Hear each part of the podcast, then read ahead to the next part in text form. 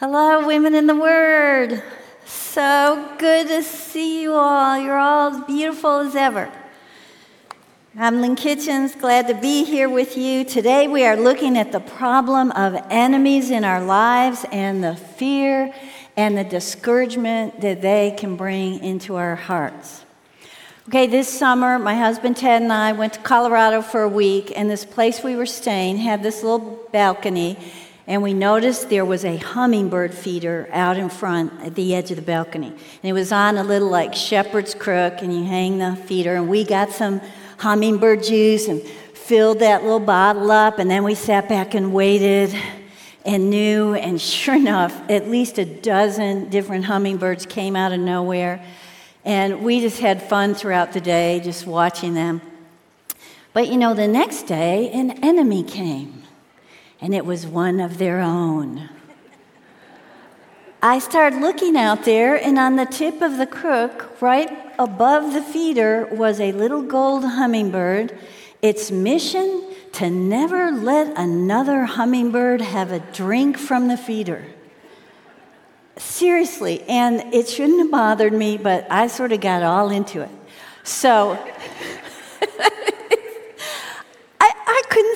watching hummingbird after hummingbird trying to get some hummingbird. And this, this thing would just come out, attack them. They'd fly away frightened. They were so scared. And I thought, I'm just going to move that hummingbird feeder. And that hummingbird won't know I've moved it. Maybe the other ones will find it. Well, that did not work. That little gold hummingbird, I'd look out in the morning, there it'd be again, frightening away every other hummingbird. So then I thought, I'm going to sit right next to the hummingbird feeder. and it'll be too scared to sit on top of the deal. Oh, no, it wasn't. And this is truly, this is what it would do. It would sit there a while and then it would get mad at me. And it would whip around and get this close to my face and stare me down. and I realized I'm his enemy too and he'd go back and then come back. Yeah, it was really scary. The feeder was filled with good things for other hummingbirds because they were afraid of their enemy. They could never get any good out of that hummingbird feeder again. And I thought, this is what enemies do to us. They keep us in a state of fear. They just make us panic. We want to enjoy life like we used to, but we're not able to because we live frightened. And so our lives begin to change. The good things we enjoyed, we aren't quite able to get to anymore. There are so many different kinds of enemies in the world that can paralyze us if we don't face them the right way. Who better to write about this issue than David? Who had enemies from the day he was born till the day he went to heaven? David. Many enemies. Let's just remember a few of them. You all remember Goliath? David was young when this Philistine giant named Goliath came along. He mocked Israel's army, he mocked Israel's God, and David had enough of it. He looked up at that terrifying giant and he told him this You come to me with a sword and a spear and a javelin. I come to you in the name of the Lord of hosts, the God of Israel's enemies. And he quickly put a stop to Goliath's bragging with just one stone from his sling. Okay, then we remember Saul. During this time, there was Saul, the king of Israel, even though God had rejected him as king.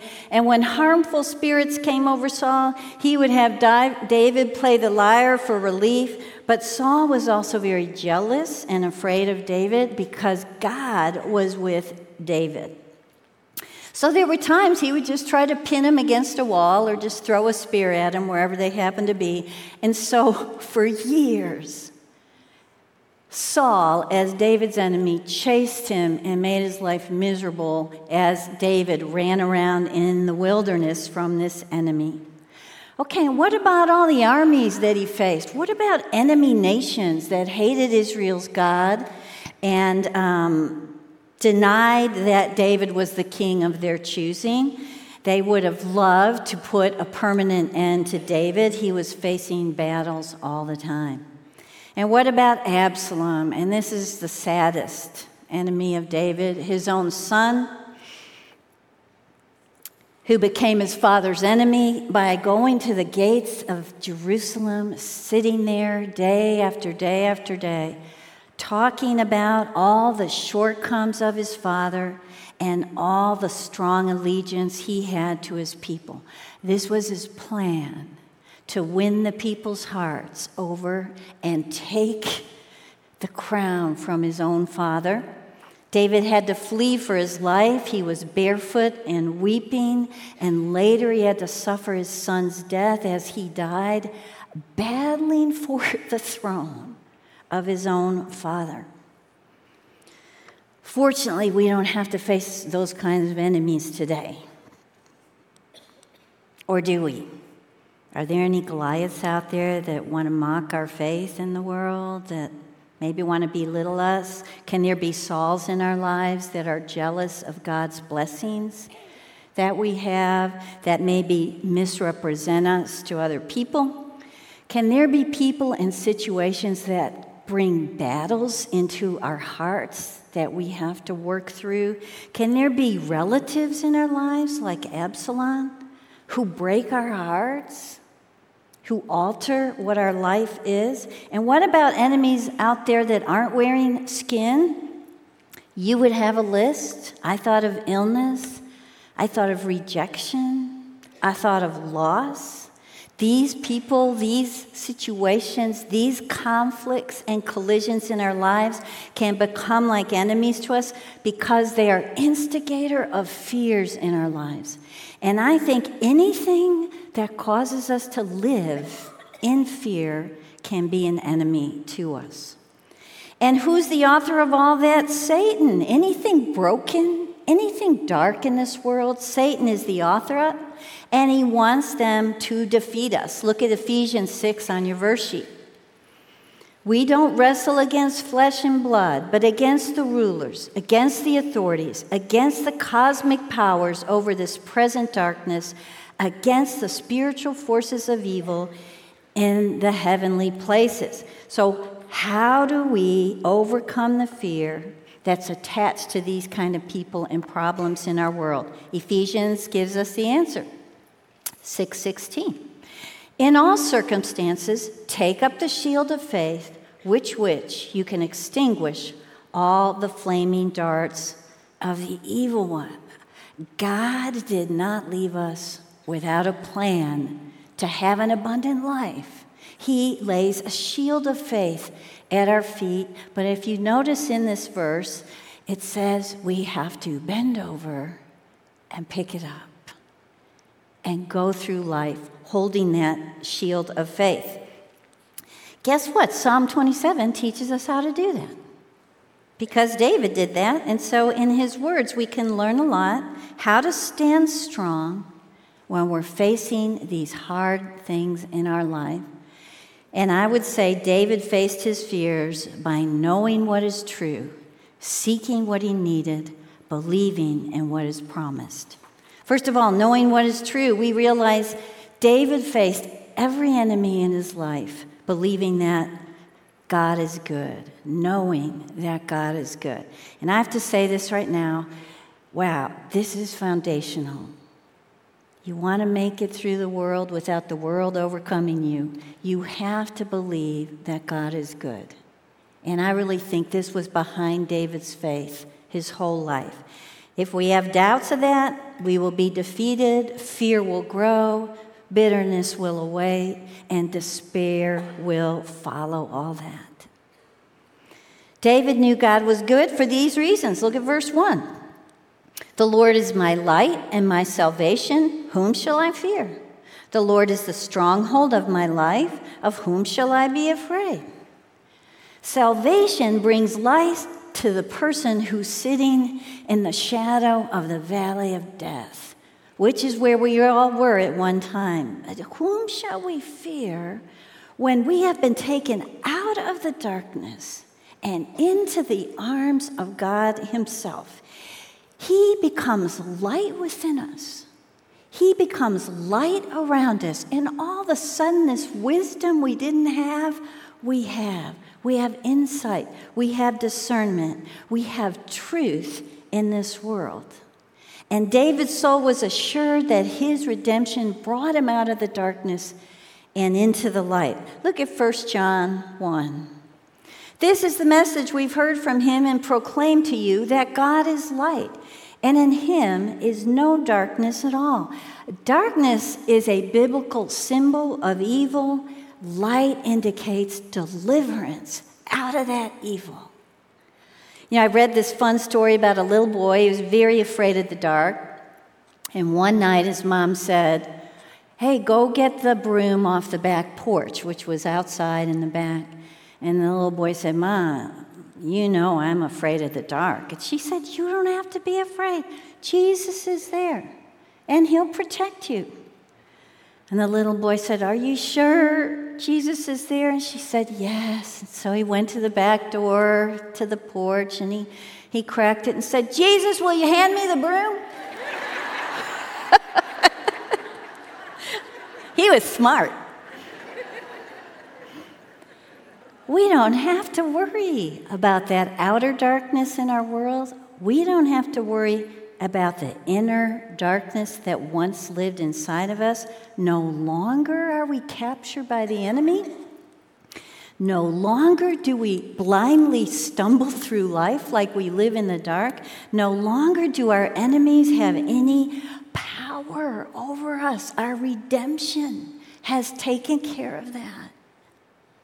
Which leads David to something else that he knows. Why should be afraid when a good God is my stronghold? David rested in the reality that God was the defense of his life. We are strong in the strength of the Lord, which cannot be weakened by any foes. Our hearts and our experiences will bring some heartache. We live in a fallen world, of course. Hey, Christ had heartache when he was dying on the cross.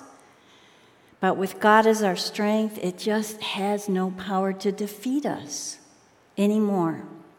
The victory will always be the Lord's for those who know Him. Even though sometimes our enemies will think they've won, even though sometimes it might even look to us like our enemies have won, but they haven't. Ultimately, justice will win, and guess what? We know the judge. How great is that? Look at Romans 8. What then shall we say to these things? If God is for us, who can be against us? Who shall bring any charge against God's elect? It is God who justifies. Who is to condemn? Christ Jesus is the one who died, more than that, who was raised, who is at the right hand of God, who indeed is interceding for us. So when we read verse 1, we've realized that David's hope was fastened with a threefold cord light, salvation, strength, which couldn't be broken. We hold on to that same cord today, and God holds on to us. Let's look at verse 2. When evildoers assail me to eat up my flesh, my adversaries and foes, it is they who stumble and fall. Though an army encamp against me, my heart shall not fear. Though war arise against me, yet I will be confident. Okay, so David's looking back here at experiences he had of being attacked by different enemies. Their desire is to eat up David's flesh, which is pretty gross. It means making a full end of David, feasting on their hatred, sort of like vicious beasts. It made me think about the time Jesus' enemies came at night to him on the Mount of Olives the night before he was crucified. And they're coming to arrest him. And they walk up to Jesus in the dark because that's their life to live in the dark. And Jesus says, Who are you looking for? And they say, Jesus of Nazareth. And Jesus says, I am he. As soon as he says those words, they fall back. they fall to the ground, they stumble and lay there. The power of Jesus' words, the power of truth. This is an illustration of what David is describing here when he talks about they stumble and they fall. When Christians are wrestling with our adversaries and we are on our knees and then we stand up in the power of our faith, those hard things around us, they stumble and they eventually fall. And when you use the word stumble and fall together, it means complete defeat by the power of our faith. And then in verse 3, David moves from individual evil people in his life to armies of his enemies. And his response is so remarkable.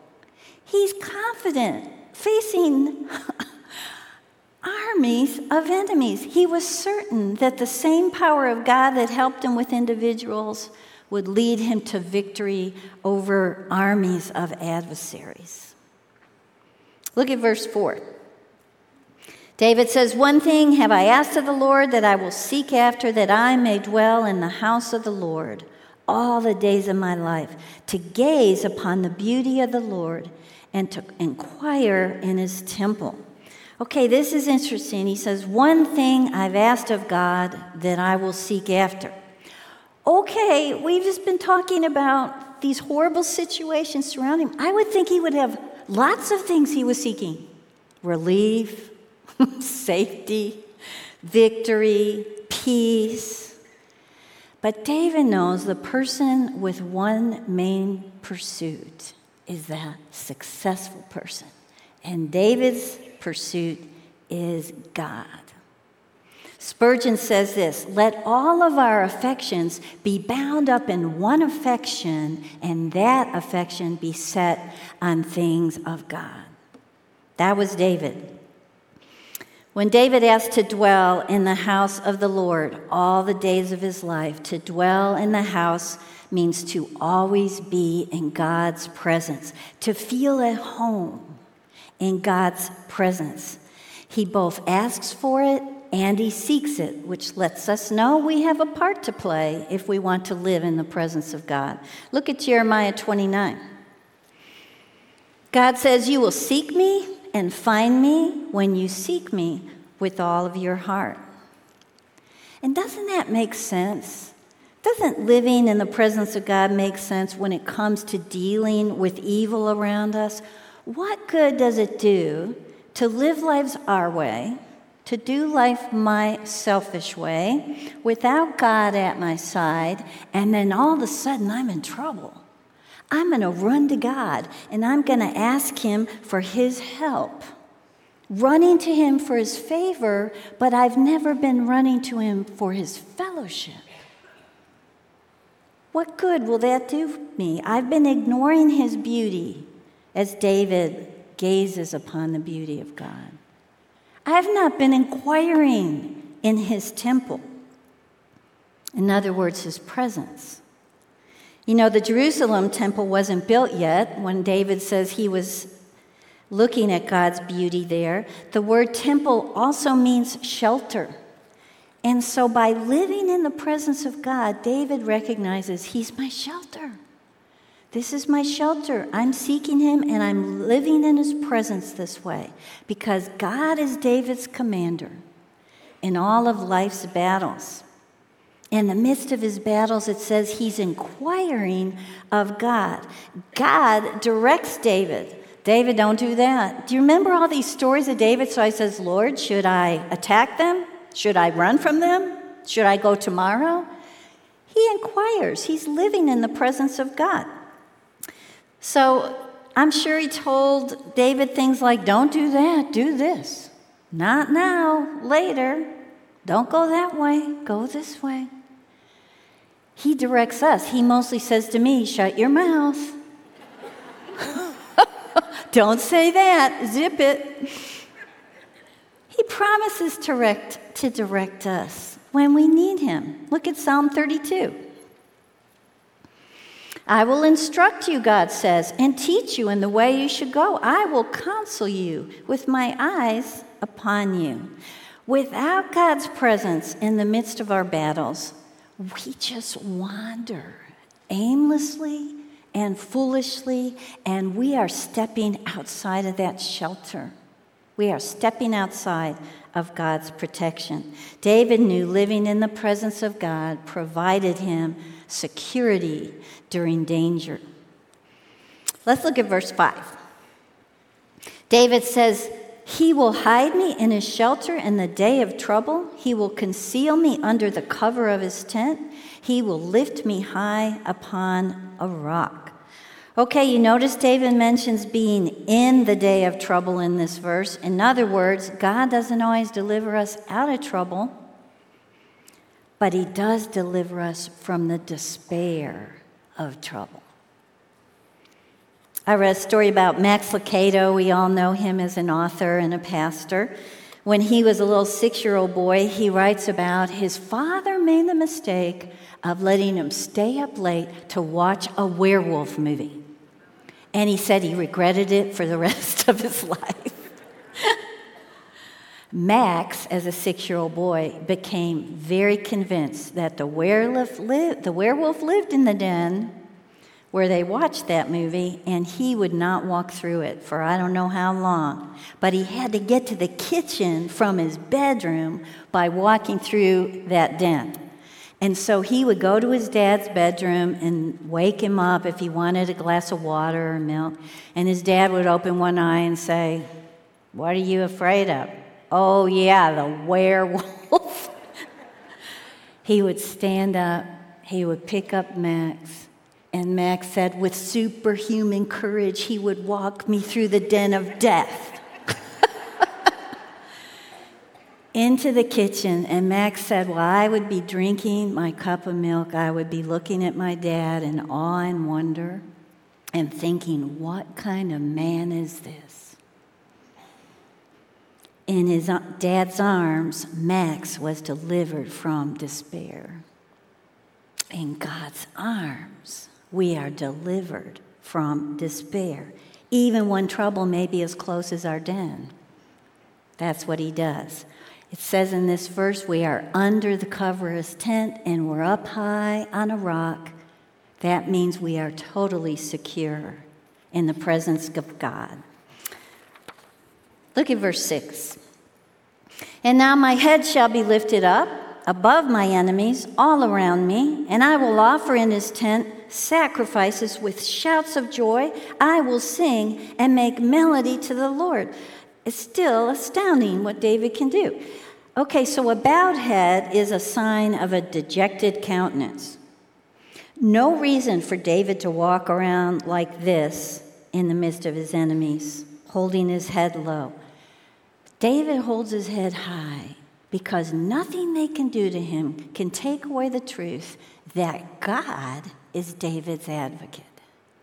God is David's commander. And to lift your head above your enemies also means David will be the one exalted, not his enemies. And how does he respond to that truth? He worships God. You know, we aren't looking at a man paralyzed in fear here. He's singing, he's worshiping, he's offering sacrifices. And then he's thinking to himself, looking at God in awe and wonder and saying, What kind of God is this?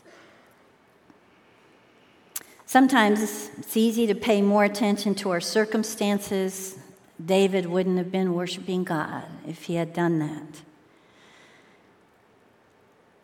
When we do that, um, more than we focus on our divine advocate, fear is always going to be the consequence. So we want to always focus on God's goodness instead of our circumstances, even if they're bad circumstances.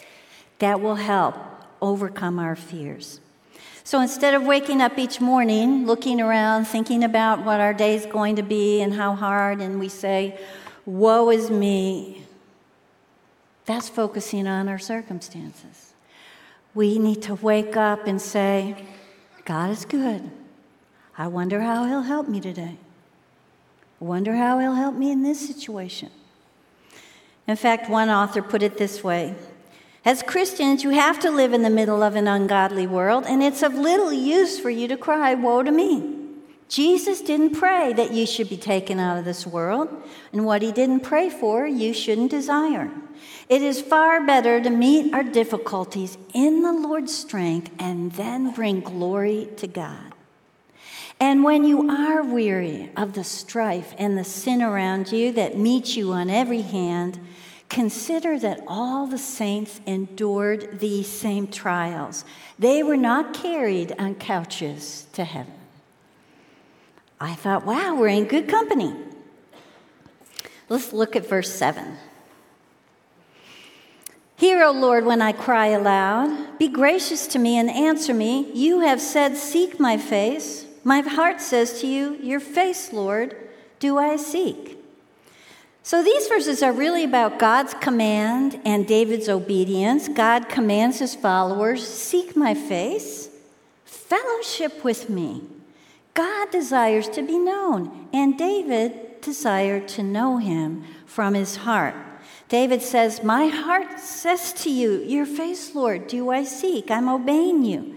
Now, wouldn't it have been different if David had said, My mouth says to you, Lord, I want to seek you? You know, our mouths say a lot of things we think we might do or not, and, and we don't. Things we might believe, but we change our mind. It's something else to say, It is my heart, God, saying to you, I want to know you. Our heart is the ambassador between God and our obedient actions. Look at what Psalm 105 says Glory in his holy name. Let the hearts of those who seek the Lord rejoice. Seek the Lord and his strength. Seek his presence continually.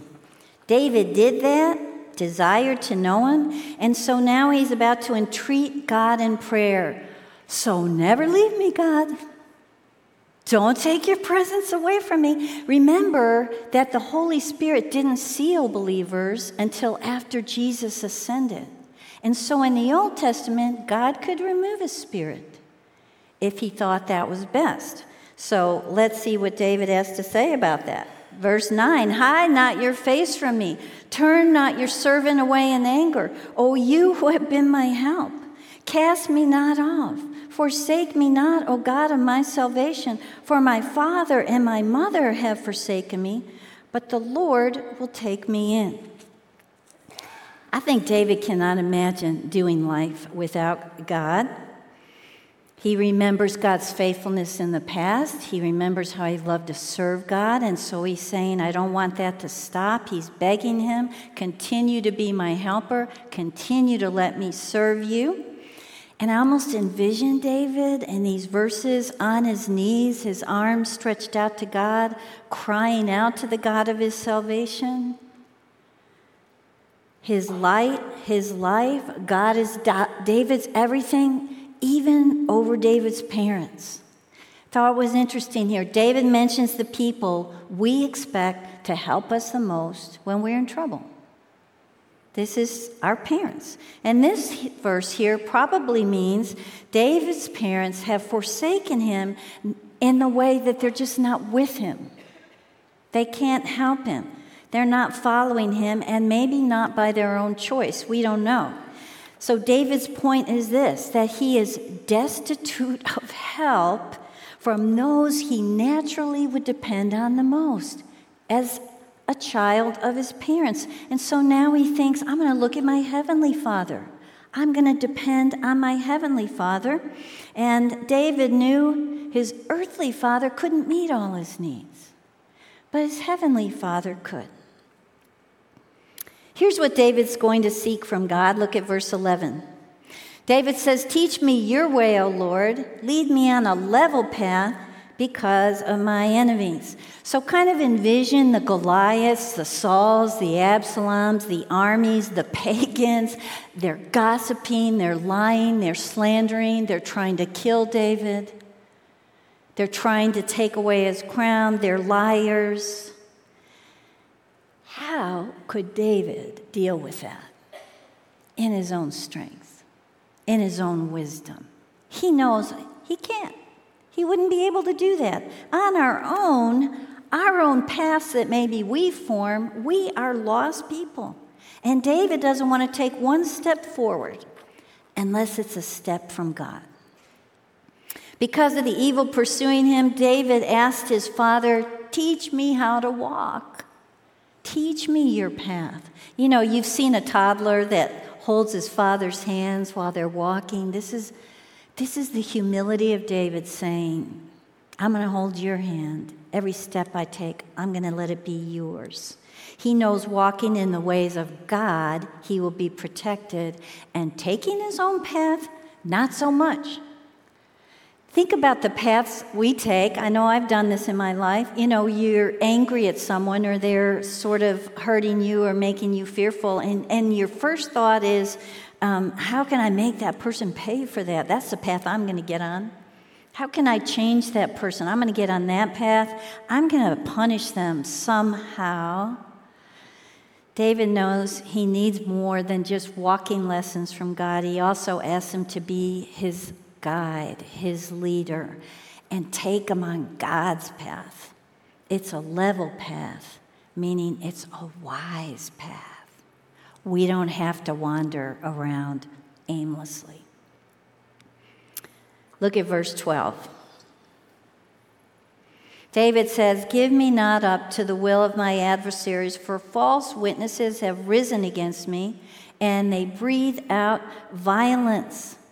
So David asked God to save him from the violent will of his enemies. They're hateful, they're lying, they're breathing out violent words about ending David's life. And so David, in the midst of their will, is seeking God's will, saying, Okay, undo the violent will of my adversaries and help me through this. You know, isn't it true that we kind of, if we have people or situations in our life that are really hurtful to us, we want to watch their every move. What's going to happen next? What, could, what are they going to say? Where should I go to stop that? How can I? And guess who we're not looking at? and so I love it. Instead of looking at their plans and the will that they have, he's turning away from it. He's trusting God with it and saying, I want your will. You handle them. I'm going to rely on you. You have capable hands. I don't. And it's always God's good pleasure to meet those kind of needs of his trusting children. Look at Psalm 32. Many are the sorrows of the wicked, but steadfast love surrounds the ones who trust in the Lord. One of my favorite hymns, Be Still My Soul, the Lord is on your side. Bear patiently this cross of grief or pain. Leave to your God to order and provide. In every change, He faithful will remain. Be still, my soul, your best and heavenly friend leads through thorny ways and to a joyful end. That's our God. That's David's God. When facing our enemies, instead of staring into their face, trying to think about what are you going to do next? What what did you say? We turn around and then we look to God's face and we share our needs about our enemies. Okay, let's look at verse 13. I believe, David says, that I shall look upon the goodness of the Lord in the land of the living. David is walking along through some very dark days, and I just think those words are so inspiring. I believe I will see the goodness of God while I'm walking on this earth. This is what happens when we look at life through a grid of faith. We are confident. Things may be falling apart around us.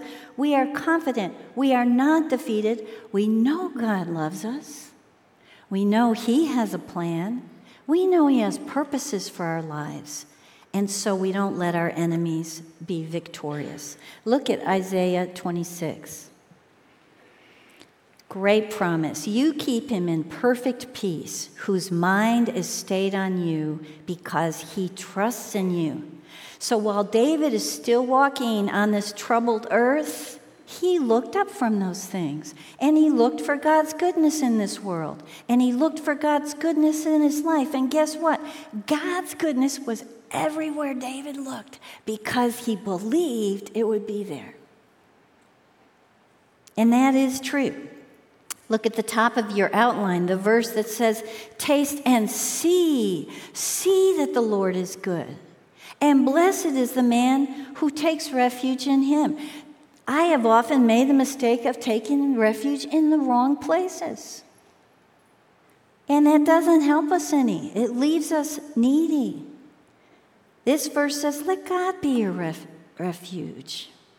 So you have that peace that passes understanding. Taste and see the blessings around you. Lift your eyes above those situations. We have to do that, though, to do it well with patience. David practiced that discipline of patience to build a strong and courageous heart within him. And that's what will happen to us. And think about this waiting was such an important part of biblical history. We could fill pages about people that had to wait in faith in the Bible. So we know waiting has meaning. Moses waiting for the promised land. Abraham and Isaac and uh, Sarah waiting for the promised baby. David waiting to be king. Prophets waiting for revival. And you and I waiting for Jesus to come back. There is faith attached to waiting. And so that's a good thing. It builds our hearts to courage and strength. So we wait at God's door in prayer. We wait at God's feet in humility. We wait at God's window in expectancy, knowing He's in control and at work. And this is just one of the promises God gives us while we're waiting in our day in trouble. Look at Isaiah 41. Fear not, for I am with you. Be not dismayed, for I am your God. I will strengthen you, I will help you, I will uphold you with my righteous right hand. So remember, we talked about God providing us a shield of faith. We realize, anchored in the promises of God, David continually carried that shield. We can pick up that same shield by knowing what is true about God, seeking what we need from God, and believing in the promises of God. Faith in God means to wait for His timing while trusting in these promises. Let's pray. Lord, we stand amazed. We stand in awe. How good you are. How good you are to us. I pray you would remind us of these realities and that we would come and rise above our discouragement and see your face. Teach us how to live in your presence each day and we thank you so much for who you are. We pray in Jesus' name. Amen.